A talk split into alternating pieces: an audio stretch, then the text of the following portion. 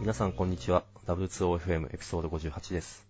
今回は、台風と地震のコラボは勘弁してほしい古山と、台風19号で初避難所体験した福原でお送りします。このポッドキャストは、ハッシュタグ W2OFM でご意見ご感想を募集しています。皆さんのフィードバックで、ポッドキャストをより良いものにしていけますので、ぜひよろしくお願いします。よろしくお願いします。お願いします。台風、避難所ってなかなかすごいね。はい、はいちょっと、今の住所が江戸川区なんですけど、はい。かなり自治体から脅されて、ビビって逃げ ました。今回の台風で分かったこと結構あるね。そうですね。まで江あ、戸脅川さ区れたとは、のハザードマップが江戸川区から出てるんですけど、はい。ここにいてはいけませんっても書かれてるんで。江戸川区やべえ。そうです。江戸川区に行ってはいけない。区外に逃げろって言われて いて、とはいえちょっと実家持ち場なんで、どっちがマシかみたいな。確かに。確かに。ということで家じゃなくて避難所という選択をしました。なるほど。どうでしたかいやまあ、家で震えてるよりは良かったなっていう。あ感じでー、すねわかる。わかる。それはわかる。実際、今の部屋は5階なんで、水害はい。とかは多分大丈夫だったんですけど、はい。風通しがめっちゃいい部屋なんで、はい今。回風が、なんか最大風速75メートルと か多分人が吹っ飛んでくやつですよね、それ。そうそうそう、あうの、ん。台湾とかで過去にあった、そその規模の動画を見て、あ、死ぬと思って、うん。うん。うん。窓をスリッパが突き破ってくる動画を見てしまって、あ、これはもうダメだと思って、あスリッパはい。あの、ふにゃふにゃして柔らかい感じのそうですものが。まああれが窓を突き破ってて、ちょっともう、最悪避難所で窓が割れて怪我しても助けてもらえると思って逃げました。あー確かに。確かに、確かに。周りに人がいるっていうのはちょっと、嬉しい。あ嬉しいというか、安心感ですよね。はい。まあ、結果としては何も被害なしで。うん、まあ、それは良かった。いや、ほんと、今回は、結果的にはなんか、まあ、我々の周りではあまり被害はなかった感じですけど、うん。それは単なる、なんというか、まあ、幸運。天気の気まぐれであって、 うん、大変なことになっててもおかしくはなかったかなとは思います。そうですね。避難所はどうでしたかもともと自治体から一時避難場所は指定されてたんですけど、はい。えーっと、今回土曜日先週の土曜日がすごかったんですよね。はい。その土曜日の昼に避難しようとしたらもういっぱいで入れな くて、江戸川区、 みんな意識高い。で、そこが一時避難場所だったっぽくて、実際には物資がある学校とかを随時開放していて、そっちに移動したんですよ。なるほど。でそしたら、その、僕が行った学校では、まだ20人目くらいで、はい。もう何も準備できてないけど、とりあえず解放してますっていう感じで、もう、なんか体育館、一旦体育館に行くんですけど、マットを出すのも自分、素晴らしい。ボランティア。そうですね。校舎の3階4階の教室を避難所にするってことで、机をひたすら廊下に出して、ブルーシートを引いて、来る人に毛布配って、完全ボランティアでやってま素し晴たら。しい。素晴らしい。中学か。まあ私は子供が小学生なんで、小学校に入るんですけど、中学校にはまだ入ってないんで、ちょっと、 ちょっと羨ましい。なるほうん。なんか懐かしい、さり浸れそうな。どそうですね。なんか美術室とかも開放して、ああ、こんなんだったなっていう。あまあ、不謹慎かもしれないけど、ちょっと羨ましい。あれ、大変っすね。僕は、なんか、避難所作る側の手伝いしかしなかったんで、解散は見てないんですけど、はい。泥だらけでしょうね。あー。あ、ど、土足一応、入り口で脱がせてましたけど、最初机を引き出す時とかはもうそんな時間ないってことで靴で。はい。まあ、確かにな避難、避難ですからね、まず。やっぱ、なるべく靴を履いときたいよな、みたいな。あとはあれ、みんなさんも雨でずぶ濡れで、あー、そっか。そうですね。ブルーシート引いてるとはいえ、うん。お疲れ様でした。ね寝れましたえ、寝ましたね、結局は。 お 強い。まあ他にすることないですよね、あれ。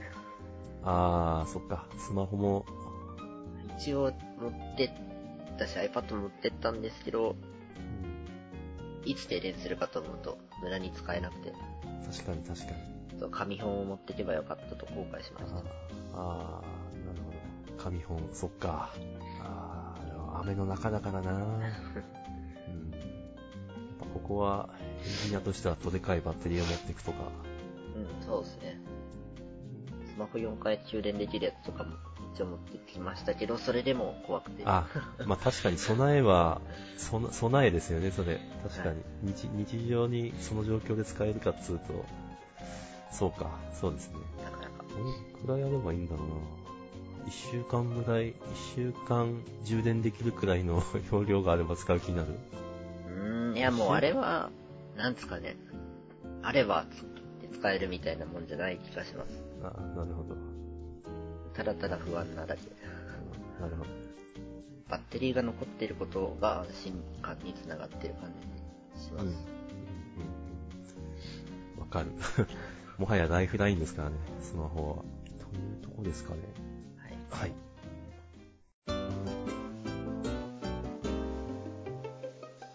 じゃあ次。食べログ3.8問題。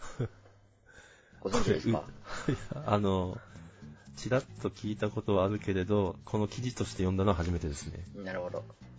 確か前々から言われてましたよね。そうそうそうそう。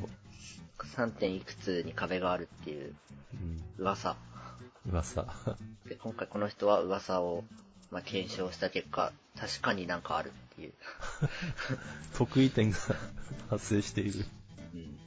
具体的にどういう操作をしてこうなってるっていう証拠は出てないんですけど、なんかこうなってるって いう記事です。そうですね。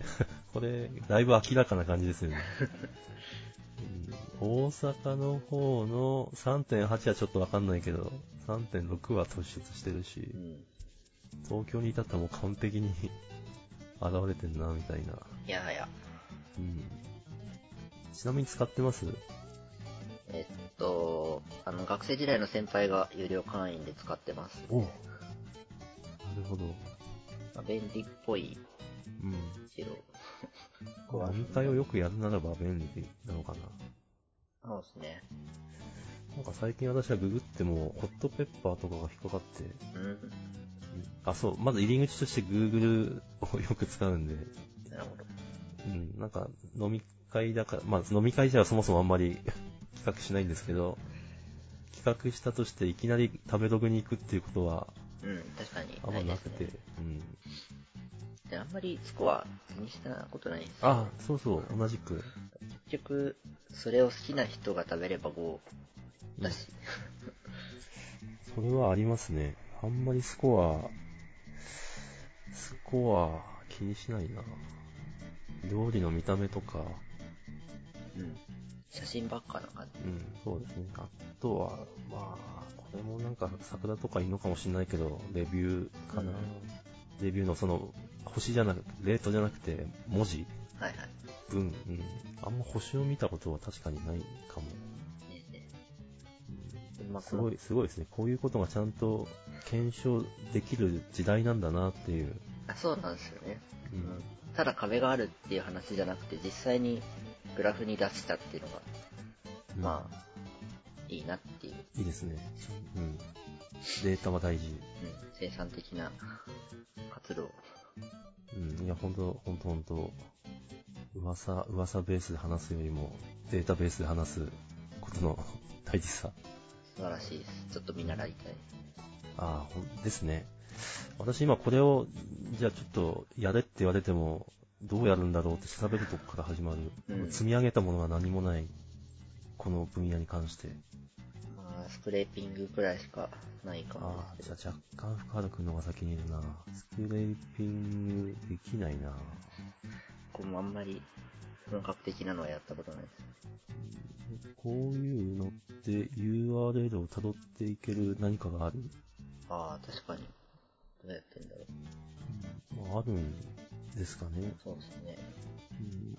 うん、RSS フィードみたいのがあれば話は早いんですけど、スコアが載ってるか1枚ペロッとした HTXL とかなって、うんまあまあ、うん、やっぱ、 なんだろう、仕事が早いっていうのは事前準備がちゃんとできているとか、うんうんなんか前に経験したことがあるっていうのはすごい大事だと思うんで、ちょっとこういうところでも、経験を積んでおきたいなという気はちょっとする。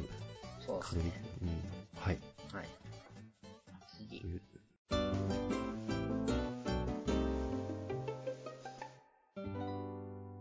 はい、次は、えっ、と、本を読み上げたいと。はいはい。オーディオブック。はい、こんな話したこと、多分、WSOFM でないかなと思うんですけど、あの、私、本は大好きなんですよ。本、どのくらい大好きかっていうと、多分、なんだろうな、ま、活字を追わないすと死んでしまうみたいな、おー酸素みたいな。本の虫ってやつですね。そうですね。なんというか、あの、何か記憶したいとか、あと、そこから何かを得たいということは一切なくて、ただひたすらに自分の中を通り過ぎさせたいみたいな。もう。まあ、ほんと酸素な感じですね。で、ただそれは文字じゃなくてもいいみたいで、音声でもまあ、いけると。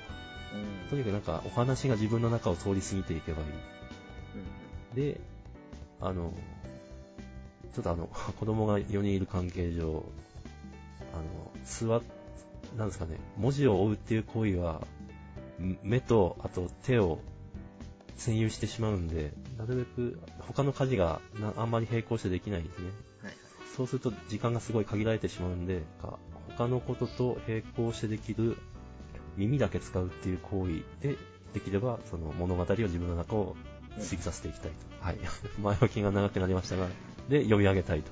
はいはい。はい。で、いろいろ読み上げ方法を試してきたんですけども、多分お金払っていいならば、あの、オーディブル、Amazon Kindle のオーディブルがまあ最強なんだろうなと。オーディはい。あの、オーディオブック。ブ。あ、もう最初から読み上げる前提の本ってことですね。えーっと、そうですね。私使ってないんで嘘言ってるかもしれないですけど、あの、なんですかね。おその読み上げた音を売っている。あだから活字を売ってるわけじゃない。あ。なるほど。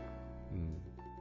確か平方さんが、あの、なんとかのお供として使ってたかなうと。ん。うん。ただ、結構高くて、月額1500円かな。うん。うん。ちょっとなかなか微妙な値段ですよね。そうですね。で、それは、それであの、読み、読み、なんか、えっと、なんだ、読み放題っていうわけではなくて、1500円分のオーディオブックをまず買う権利があると。おだからもっと欲しかったら追加で金払えみたいー。なるほど。な。うん。それ、月額の意味あんまなくないですか少なくとも私にとっては障害にハードルになっている。 うん。なるほど。そうですね。うん。まあまあ、でもお金を払う、なんというか、おそらおそらくやれば、価値はあるんですよ。お金を払う価値はあると思うんですが、私はちょっと躊躇して払っている。それは、えっと、聞けるコンテンツに制限があるわけですよね。えーっと、まあもちろん、そうですね。あの、オーディオブック化されてる本しか読めない。何でもかんでも、あ、ちゃんとなん、なんて、なんて言うんですかね。あの、素人が読んでるわけじゃなくて、あの、ちゃんとした、 わかんないですけど、声声優さんとか、まあちゃんと読み上げの訓練を積んだ人が読んでるはずなんで、もしくはあの、作詞作者。うん。ああ、なるほど。はい。うん。だから、えーっ、と、まあ要するにコンテンツには限りがあると。しょうがないですね。うん、しょうがないですね。うん、私、本当デジタルな本買うのに、最低でも毎月1万は積み込んでる んで、1500円くらいいいじゃんっていう気はしなくもないんですけど、これ以上なんか、毎月払ってくお金が増えるのも嫌だなっていう。うんそうですね。サブスクリプションはちょっと考えちゃいますよね。そうそう。特にネットフリックスとかとはに払ってるお金と比べるとちょっと高いな、みたいな。はい。で、それはやってなくて、で、やり方としてあとは、Kindle と Alexa が、スマホに Alexa を入れて連携できて、それでも読み上げられるんですよ。それはもう Kindle の本だったら何でも読み上げられるんですけど、私の場合なんか、すごいゆっくりしか読み上げてもらうことができなくて、うん。却下と。なるほど。うん。で、えっと、あとは、Kindle をスマホのアクセシビリティ機能、まあディスプレイに表示されてる文字を読み上げるっていう機能があって、それでもできるらしいんですけど、私はなんかそれがうまくいった試しがなくて、うん。うん。何度かチャレンジしてるんですけど、その度に、ああ、今回もちょっとダメだったみたいな、で、敗退。音が出ないっていう、うまくいかない。えー、っとね、これオンにしたことある、ないです。うんなんかね、途端に、あの、スマホの操作が非常にめんどくさくなって、えー、なんていうんだろう。ここれはスクリーンリーダーなんで、はい。スクリーンに表示されてるものをこと全部読み上げるんですよ。例えば、戻るボタンとか、あだからなんだろう。で、あの、よくわかんないですけど、そう、その、だから基本的には、だからしょうあの目が見えない方向けの機はい能はいなんで、操作もまたなんか変わるんですよね。ー。うんうん。音声で操作するというか。だからそ、それが、それでなんか結局、その Kindle を読み上げるとこまでたどり着けない。なるほど。うん。途中でもうギブアップして操作を打ち切るみたいな。うまくいかないもんですねう。ん、きっとできればいいんですけど、 すいません、リテラシー、 エンジニアなのにリテラシー不足してすいませんって感じでいつも敗退しています。で、えーっと、結局たどり着いてるのが、まあ、Android 限定なんですけども、えーっと、トークフリーっていうアプリがありまして、えーっとこれは、なんえーっと、画面内の選択した文字列を読み上げてくれるんですよ。完璧ですね。うん、そう。あの、選択っていう操作が入ることによって、ようやく私が、 なんというか操作できる範囲に 読み上げが。うんうん。えっと、で、あただし、えーっと、Kindle とか、あと私、ブックウォーカーっていうアプリをデジタルではよく使ってるんですけど、それだと画面の選択ってあんまりうまくできなくて、違う、全選択がうまくできなくて、あうん。なのでそれでは使えなくて、ー。つどつど選ばなきゃいけない。そうそう、すうん、そう、そうすると結局、なんだろう、スマホから目を離せないんで、うんあんま意味ない。そこで書くよ。うん、そう。っていう、えっと、ご存知名前は。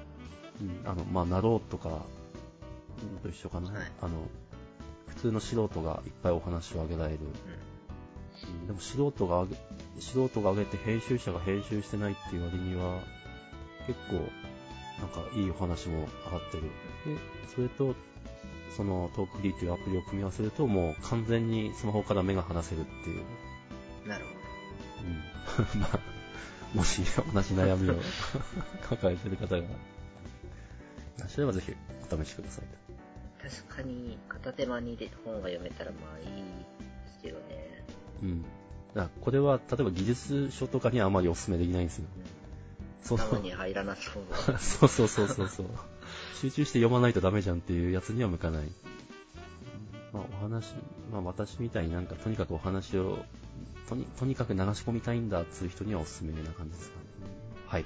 はいそんな感じです。そんな感じで、まあ、若干短いですがいいですかね。そうですね。うん。なじゃあ、お疲れ様でした。お疲れ様でした。